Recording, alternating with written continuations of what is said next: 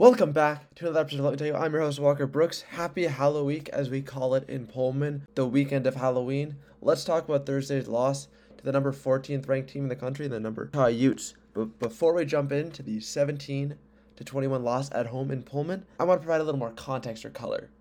The Cougars were down crucial players in offense and defense, as Jake Dickert said, running back issues, but the difference between what the, the Cougs were down and what the Utah Utes were down, because the Utah Utes had injury issues, the Utes were down their quarterback, Cam Rising, who had a knee injury, that's what I've been told. He traveled dressed.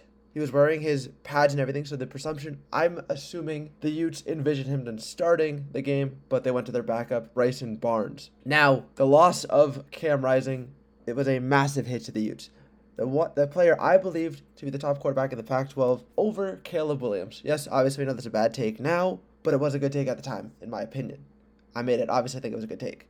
So, let's talk about this game. Statistically, Cam Ward was an above average quarterback yesterday. Yes, I did just give Cam Ward a compliment. He completed 27 of 31 passes, but if we do a little bit of a deeper dive, thanks to beat writer Colton Clark for the spokesman review, 11 of those passes were caught behind the line of scrimmage, and 17 of those passes traveled 5 yards or less. Not a great night by Cam Ward once you look into the numbers a little bit deeper. To be fair, it is incredibly hard for him to let plays to develop when the offensive line is just basically letting everyone in. You get a sack, you get a sack, you get a sack. In context, we are down to our two best linemen from last year. Now, you assume the offensive linemen are going to step up and play better. It's been really hard for him to let a play develop. But when he did let a play develop, there were multiple examples of Donovan Ollie getting a step or two on a Utah defensive back. Now, to be fair, that's more impressive considering Utah has two of the top defensive backs in the country. There were multiple times Donovan Ollie had a step on his defender. Cam did not even try and throw it to him. He did not beat his defender, but he had a step.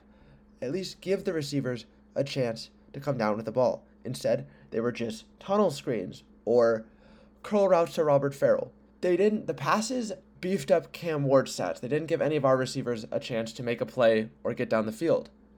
Or, a bunch of times, if the Utah Utes were coming through the line, Cam Ward just shovel pass to the running back it felt like he was leaving the running back out to dry. I'm going to get sacked because the defender's two feet away. Nah, I'm going to pitch the ball to my running back and he's going to take the hit. And this happened a lot to Dylan Paine, who was on the practice squad up until this game when our starter Jenkins left in the second half. And that's the backup to begin with. So we were down to our third running back too. But I have a solution for Cam Ward. Hear me out. I think Cam Ward, one of his strengths is his mobility. And he uses it a lot, not in, I think, the ideal scenario.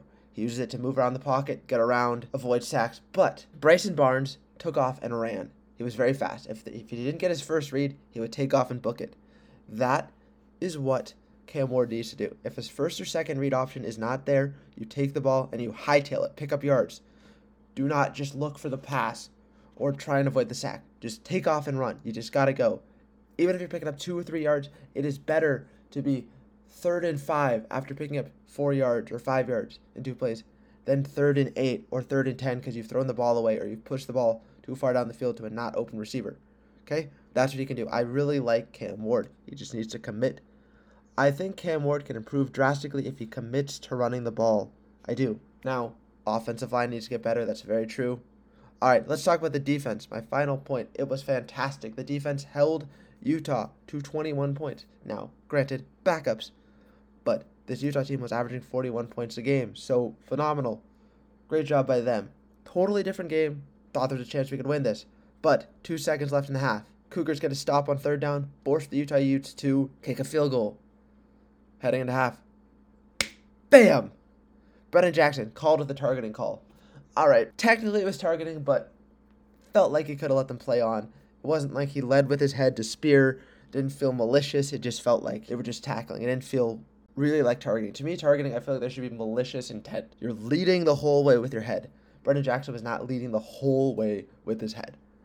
Utah Utah gets half the distance to the goal. They're on the one yard line. They punch it in, take go up a touchdown into half. Totally different game than a field goal. Because let's jump ahead. Three minutes in the fourth quarter. Cougs down to score. Down down to score. 14-21. Fourth down. Jake Dickert kicks a field goal. You're down four still. Why did we kick a field goal? I don't know. You still need to stop the ball. You need to stop the Utes and then score again in three minutes. I don't know why you didn't go for a touchdown. It's fine.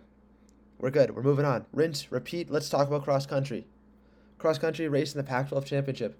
Top 10 finish on the women's for Nima Kimtai, followed up by Elena Stone Boggs getting 18th and Carolyn Jeritich getting 22nd. Women absolutely killing it this year. There were 13 PRs in this race on the men's and women's side. Three sub 20 minute 6K mile times. Great day for the women. Brian Barcea, 33rd. For the men, Leif Swanson, 34, and Kelvin Limo, 36. So good day all around for the Cougs. Let's go. Coug Nation, let's ride.